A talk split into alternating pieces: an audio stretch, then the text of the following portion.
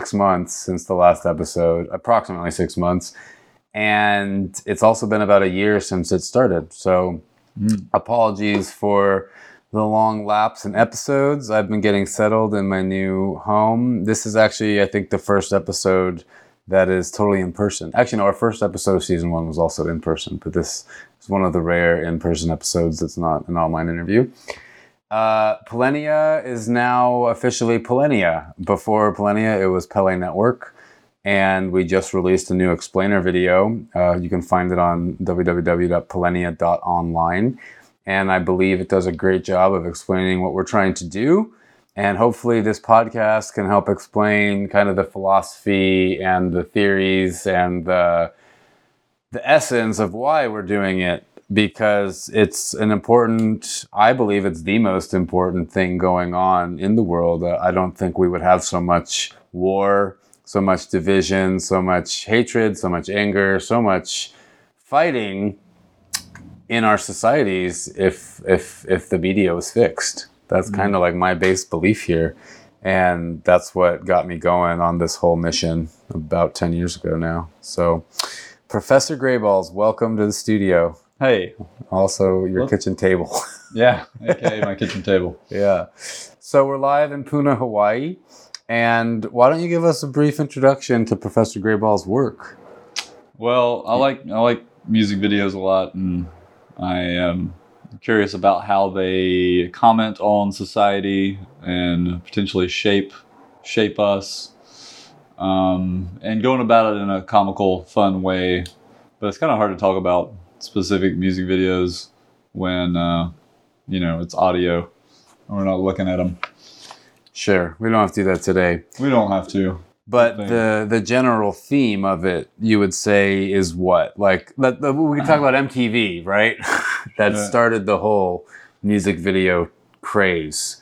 Well, I guess I could talk about why I like them in the first place. As far as media goes, entertainment goes, I feel like it's the perfect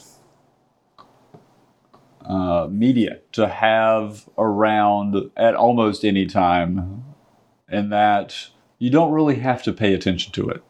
You can look away and it just becomes music that you're listening to. You can have conversations with other people around you, and you're probably that can be just background music for your conversation, whatever activity you're doing. But also, if you want to engage, it's there. You can look at it, maybe get a story out of it, maybe just get the feeling that it's putting towards you. And it's short. You don't have to watch several seasons of it to get the picture, to get the whole story. And there's something about music videos, like you just said, where if you're watching a series with a friend or watching a movie, and like you just start talking to comment on something, and you might have to press pause and rewind, or you might have missed something. Like, I have a pet peeve where I don't really like when someone starts talking during anything that we're watching together, which is why I watch most of my media alone. But I know people do that. People had like Game of Thrones watching parties. I went to one once, and it drove me nuts because people kept talking things and like making jokes or like flirting or whatever. And I'm just like, hey, we're watching Game of Thrones here. Like, why did you guys come if you don't want to like pay attention to every line? Because as we know, every line is very important. It matters in that and good media story. It should matter. I agree. Like, there's nothing left out. By the way, there's a really great flick on Netflix right now. It's a French film by Jean-Pierre Jeunet. Okay. Big Bug.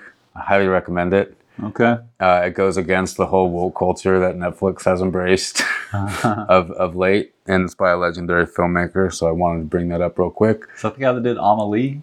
I believe so, yeah. And The City of Lost Children, I think that's what it was called. And what's the apocalypse one? Delicatessen. Yeah. Also, Alien Resurrection. He did that? Yeah. No. Really? Yeah. I didn't know that. Legendary filmmaker, great filmmaker, and a really cool film. And we're taking it away real quick, but I'm sure we could loop it back. There's something really fascinating about a lot of French films because they have a much smaller budget. than Hollywood films. Mm. A lot of the good ones, like if you send Le Diner de Con, the Dinner of Assholes, it's a classic where all these rich guys bring like stupid people they find on trains to a dinner, and they see who can bring the stupidest person. But no one knows that they're part of this competition, right? So everyone's there like bringing in their inventions or their ideas, and then all these rich people are secretly just like smirking. But like that's a good example. This film Big Bug is a good example. It all takes place in one set, like theater. Yeah, like theater. Yeah, it's all just taking place in one place. And if you can watch a whole movie that's all on the same set and you're entertained the whole way through, I believe that's what characterizes a good piece of media. It's a good story, good characterization. There's a good plot. There's a good plot arc here, and you're able to sit through it. But I don't know a single American film recently anyway, or any mainstream type of film that only has one setting. Oh, yeah. I can think of a few. Yeah? Yeah. Well, anyway, so anyway, the mark of a good film, great film. I recommend it. Back to music videos. Okay. Well, and we don't really have to talk about music videos the whole time. It's basically, I don't know, it's probably better to get into the philosophy of why I even care about this. About music videos or about what's happened to art as such? Well, I guess it all is... Any view you have on art or whatever is shaped by your, I guess, your own personal philosophy, how you see the world. And for me personally, that's been evolving pretty rapidly, I think, over the last couple of decades. And how so? Because I used to be pretty into like politics. It's like a way to shape this world. You know, if we could just get the right suit wearing person in there. Just get the right sociopath in there to make rules for us. Things will get better. It'll all get better. It'll all straighten out real good. And yeah, I campaigned for Obama. And then he got in there and I realized, oh, this is all horse shit. This is all the same thing. And then I campaigned for Ron Paul, who I love. I still love. Oh, yeah. And... wait, hang on a second. I do think some changes would have been made if Ron Paul was elected. Yeah. Yeah. If he abolished the Fed, I think we'd be in a much different world right now. Yeah. And this is a cryptocurrency project and podcast, so I think many listeners may agree. That might be true. If he got away with it. Yeah. Well, it's powerful just hearing the message.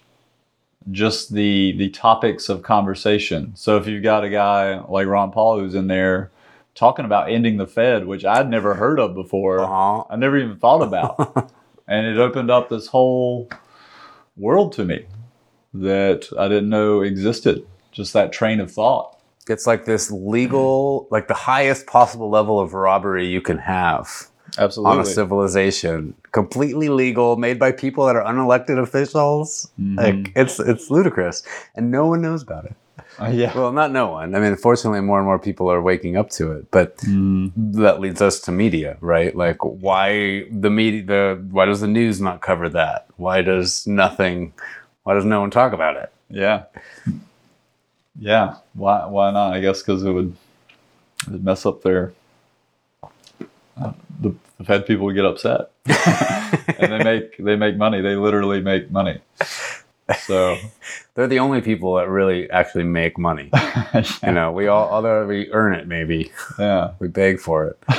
Have you heard the conspiracy theory about the Titanic and the Fed? No. It's an interesting theory. I don't want to derail the conversation that hasn't started yet, but this is better than the Netflix. Yeah. So essentially, the Federal Reserve was something that needed to be passed by Congress, by the institutions of government. Mm. And there were a few key members of Congress on the Titanic that were quite opposed to creating the Fed. Okay. And it was Woodrow Wilson, right, was the president at the time? Yeah. And J.P. Morgan supposedly owned the Titanic. I think it was J.P. Morgan, some rich guy. I mean, we don't even need to have names, right? We just go, okay, super rich elitist owns Titanic. Super influential politicians on Titanic. Mm-hmm. Titanic sinks. Yes. And because of that, you know, according to this theory, the Fed was able to become a reality. Yeah. Now, whether I'm not a sailor or captain, I have no idea if that has anything to do with why it sunk or anything to that nature. But it is an interesting theory just to think about things like that. I mean, conspiracy theories everywhere. And I do think this does relate a lot to media. We're totally not on music videos, but JFK is a good example. You have all these kind of unsolved mysteries, especially in politics, or things that, like, the case was never closed. You know, even 9/11, the 9/11 commission that was supposed to investigate it all, they didn't do a very good job. They didn't really, like, cover everything. And then a pretty big building. Yeah, they forgot a whole building. With Building 7. Yeah, I mean, it was a pretty big one that fell down by itself at 5:30 in the afternoon that no plane hit, that pretty much fell at the speed of gravity. Well, I think they said it was because of debris, right? Like debris from the other buildings, and scattered flew fires miles away. Yeah.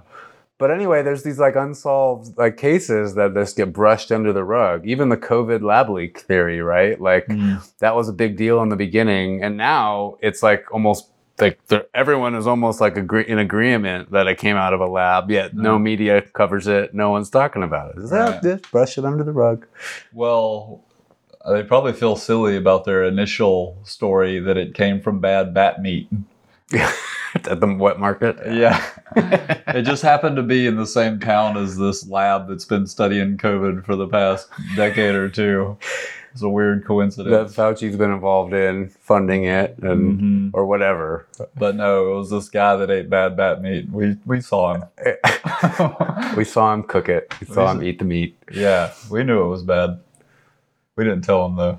But do you think that's what it is? I mean, have you ever read any Noam Chomsky? A little bit. I mean, you're familiar with Noam Chomsky. I don't know. There's a great manufacturing content. Yeah. But the book where the T is also like a hidden S, right? So they're manufacturing content, but they're manufacturing consent with the content. And so politics for decades now have worked with the media to kind of shape narratives so they can get public opinion to sway in their favor for them to pass certain, whatever it be, laws or wars or whatever, like weapons of mass destruction. Yeah. So all these things are happening all over the place. I personally don't actually believe it's because they don't want to say, oh, we made a mistake, whoops. No, I think they're blatantly just lying and making sure that the masses don't hear certain truths that come out. I think it's the politically correct thing to say is that they're embarrassed or they won't come out later and say, oh, well, we were wrong. Like JFK wasn't shot by that guy way over there, you know, and it came to his head through the other direction or whatever it was. Like, no, that's the story. We're running with it. Mm-hmm. And it was actually the secret group that meets all the time that is paid for by taxes that everybody knows about. The CIA, all doing crazy stuff all over the globe. Never been one positive thing that's ever come out, and the CIA has done. Well, that's a subjective. Well, arguably, who knows, right? Who knows? What is? Yeah, I guess what is positive, right? And even if a subjectively positive thing were to come out of some Latin American country that got fucked by the CIA or wherever. How long would it last? Yeah. I mean, I like not to be a downer, but I feel like corruption is always bound to happen when you have centralized forms of control. Yeah. Also known as a government. Right.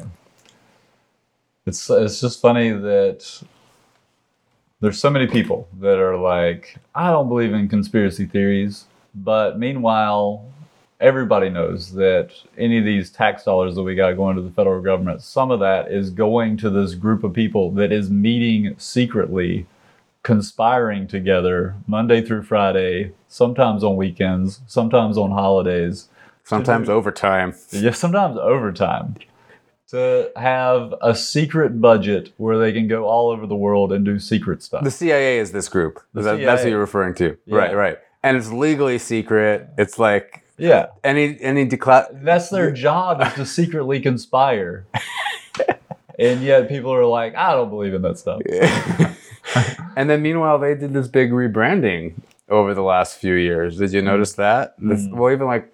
I'm a big fan of the Joe Rogan Experience, and they got Mike Baker on there all the time now, and he's the ex-CIA guy who's now a private contractor, and he's always just kind of filling in the gaps for everyone. Like, oh, he says it's okay, so that means, you know, the CIA is not doing that stuff anymore. Right. Tom DeLonge from Blink-182 was on there years ago, saying that the CIA contacted him because they wanted to change their image, and they're going to get ready to release the UFO stuff. And Tom was always really into aliens and stuff, so they got a hold of him. Yeah. And he was saying that years ago. And funny enough, it turned out to be kind of true, as they did start rebranding themselves. And now I think, I'm not the person to speak about this because I haven't really been following it, but there's like more and more alien stories coming out. Or different Navy officers.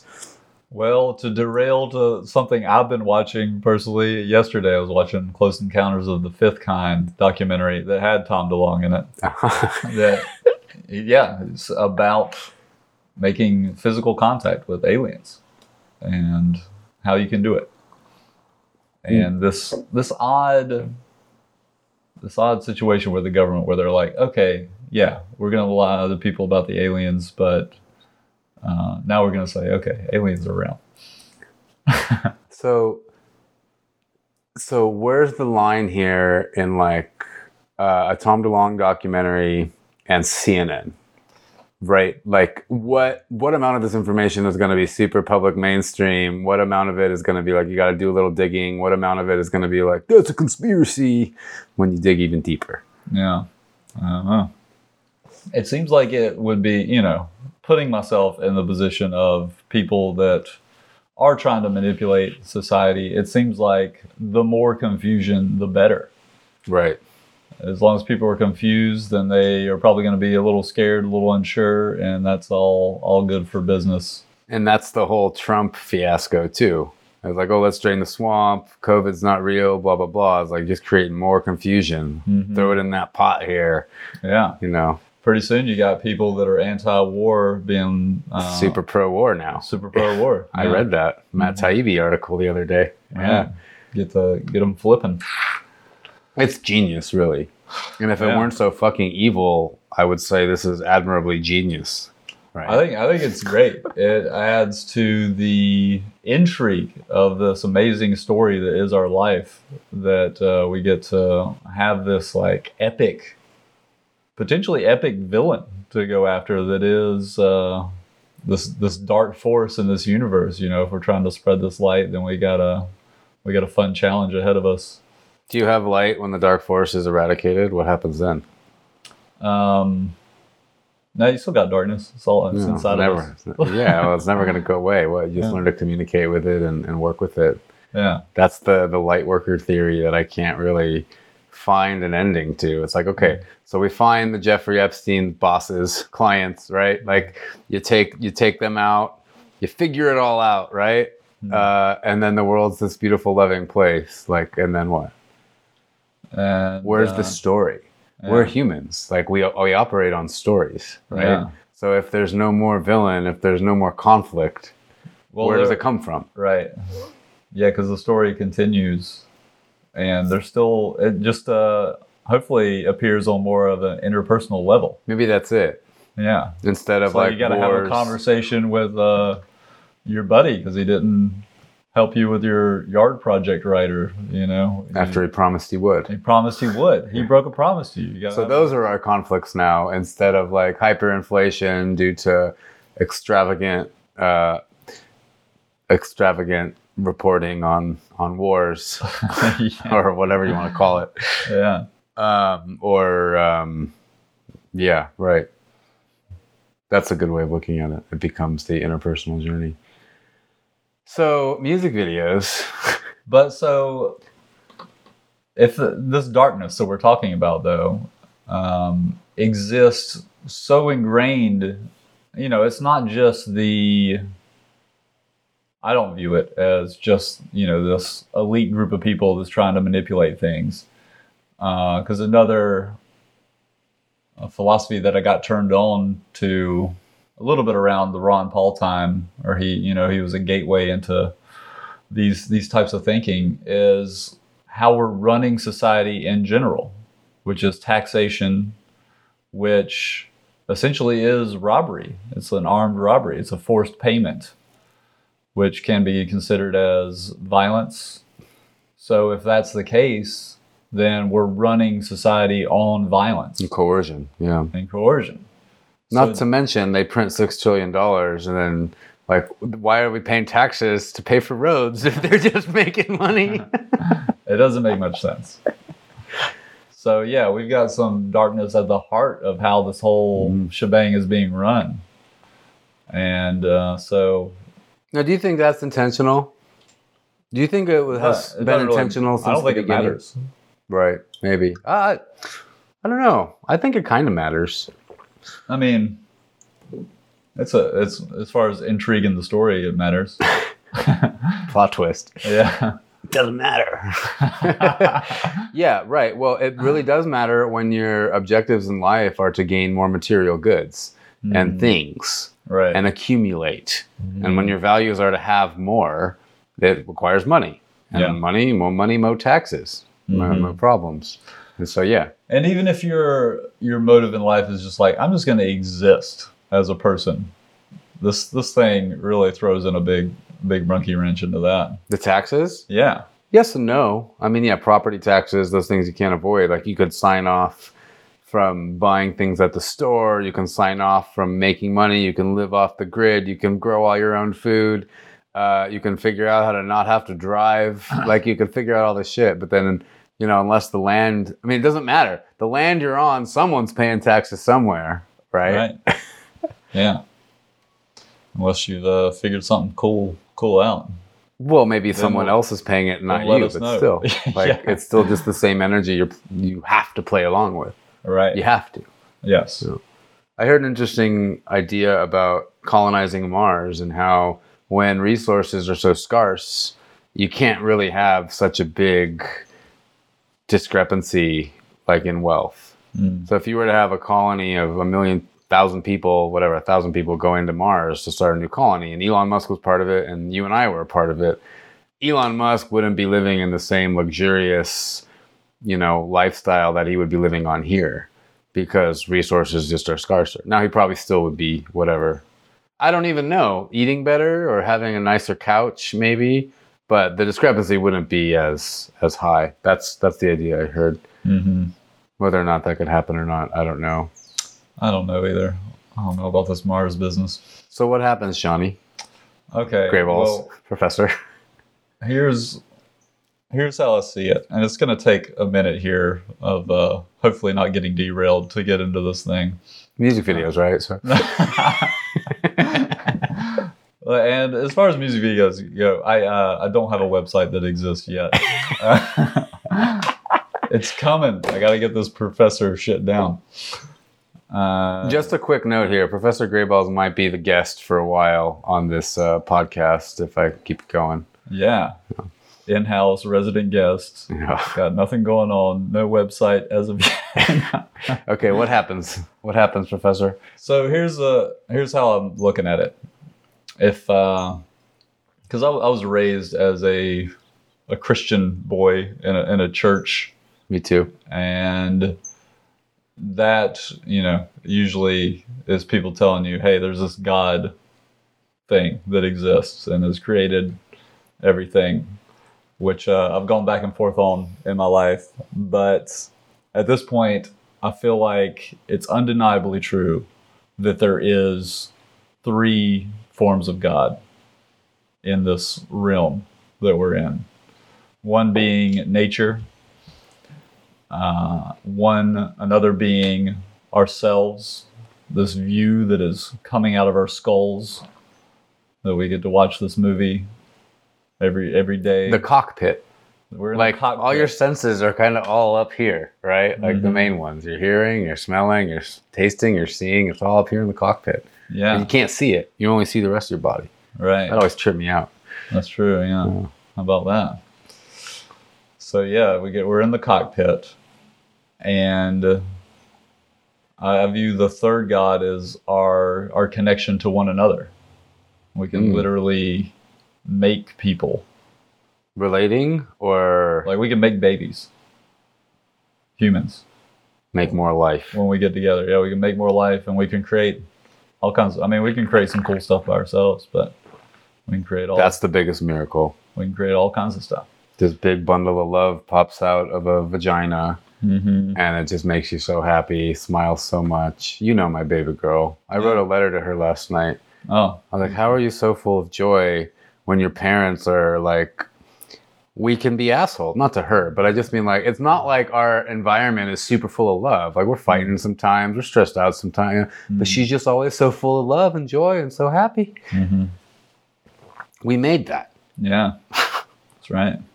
It's pretty incredible. So that's a form of God, is so those are the creating three gods together. Nature, ourselves, our connection with one another. I guess you could just say our connection with nature. That's that could be the same thing. So, which if that's true, this makes this property tax, especially the property tax, even more twisted, because it's this entity, the government, saying that it lays claim over all of real God. Hmm. And that leads us, also God, to pay for just being a part of it. Being here. Being here. Being a citizen. And another twisted aspect to this is this entity, government, could be viewed as a legit fake God, like an antichrist. It's a religion. It's a religion. Yeah. Going to vote is a ritual. Yes. Paying your taxes is what? It's paying the tithe. Yeah. And it's belief in this higher power that can fix society's problems. And it consumes people's thoughts and beliefs and creativity. Yes. Making you worry. And it could live forever, as you know, we die eventually, but that could live forever as long as people keep believing in it. And it's not just government. As there are three real gods, there are three fake gods.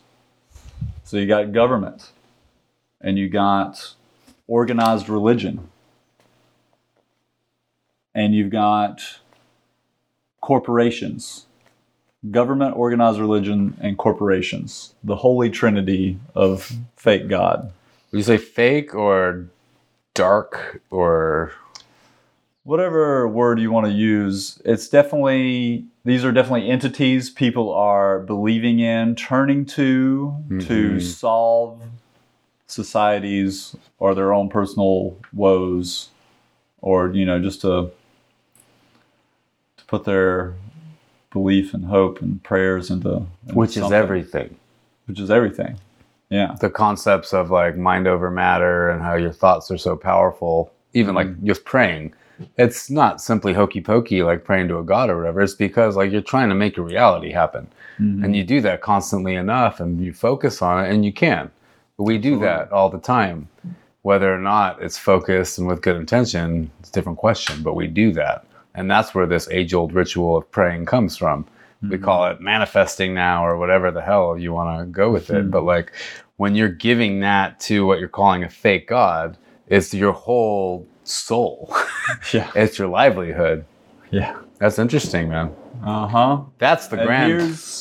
What? That's the grand conspiracy. That's the grand conspiracy. Right, it's the big one.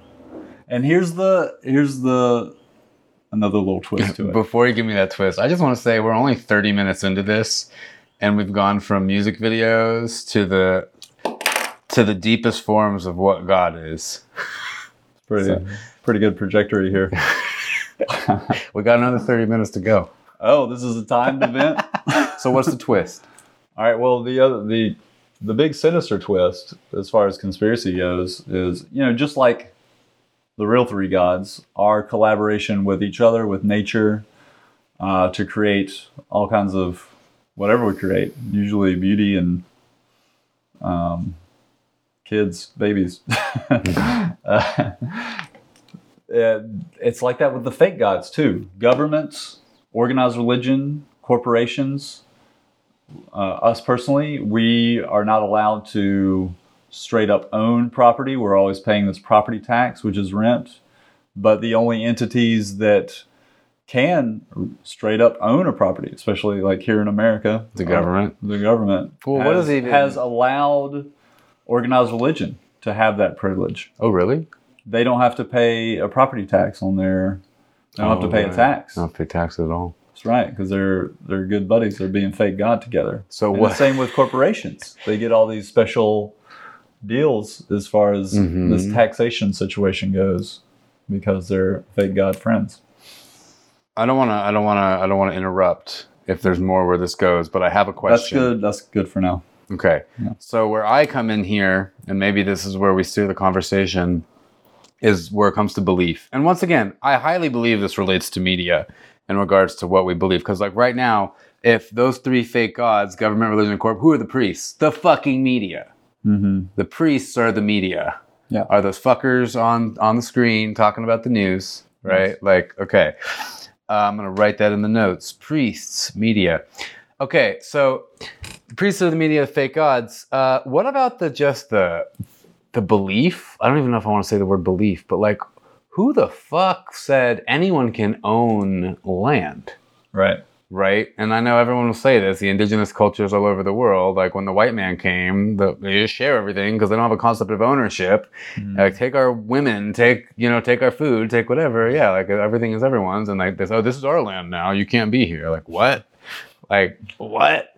So simply by like... It's funny to use the example, take our women... Well, it was my first example too. Well, that's what they did. And then venereal disease and, but like, just share. It's funny the example of claiming ownership. Yeah, well, they're still agricultural societies, right? So they still have this ownership thing, right? Yeah. Not all the time, but I think a lot of them still did. Mm. Not every indigenous culture was pure of monogamy or this idea of you own your wife and your kids for more work. Yeah. But excuse me if that was an offensive thing to say, but it's twisted in that we're talking about we can't own land, but then they're like, oh, but you can have our women.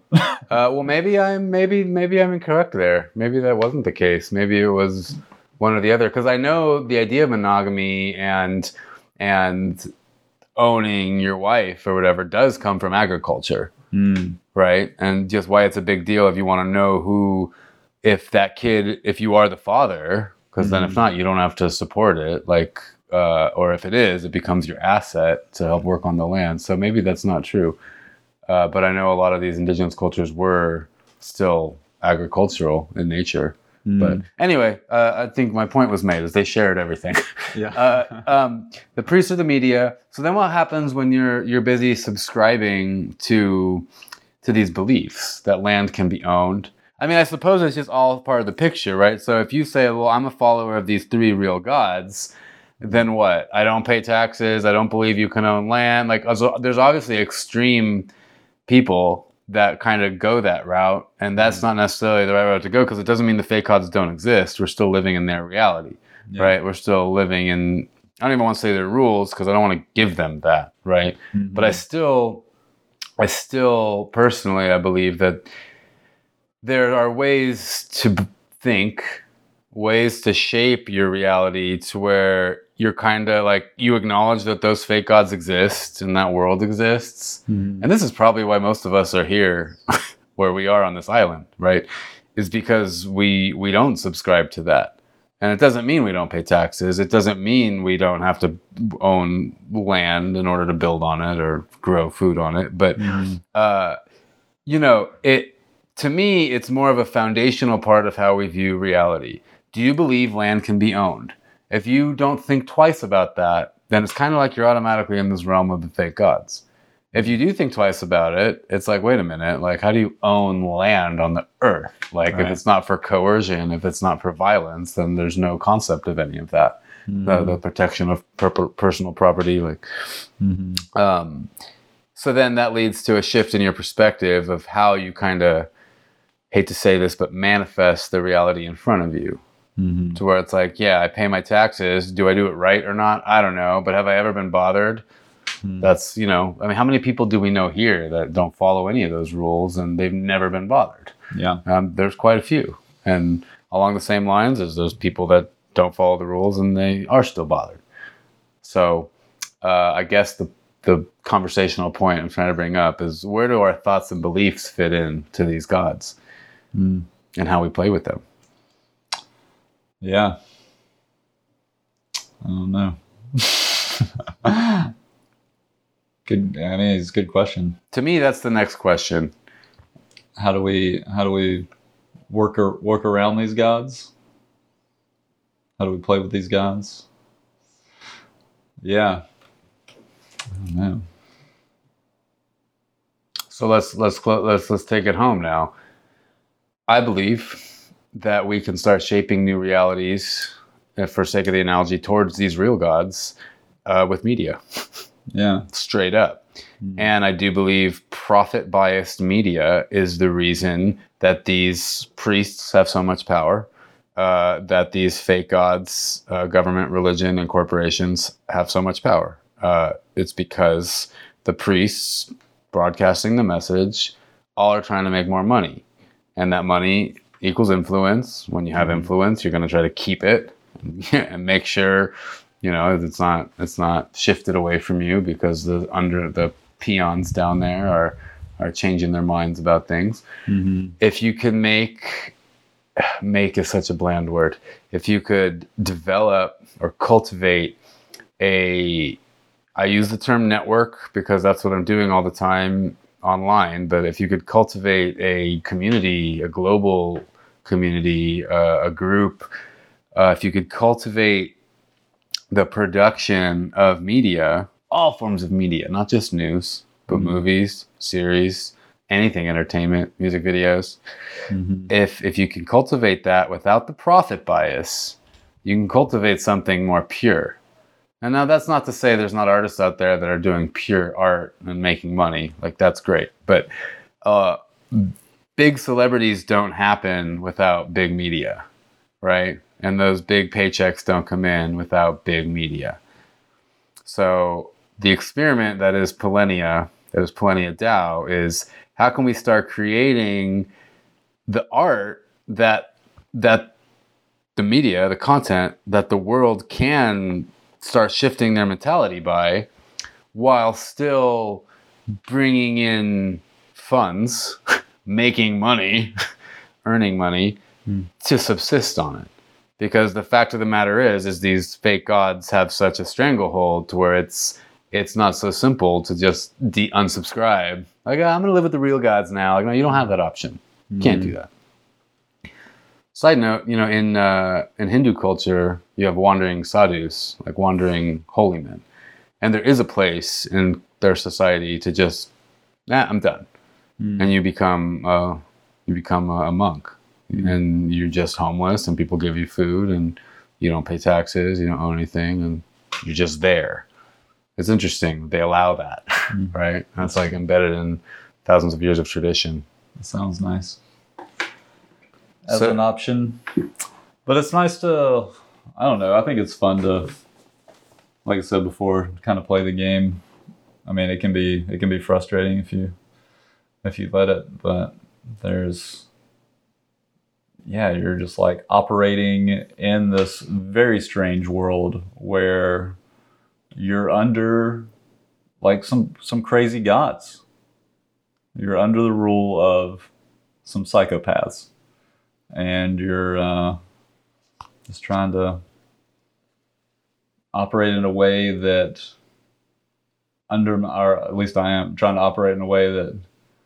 pays as little attention to them as possible. Meanwhile, just hopefully building things that don't need them and would, you know, just hopefully they'll go away when they're just not needed by enough people. That's the hope. How familiar are you with Bitcoin theory? Mm-hmm. Just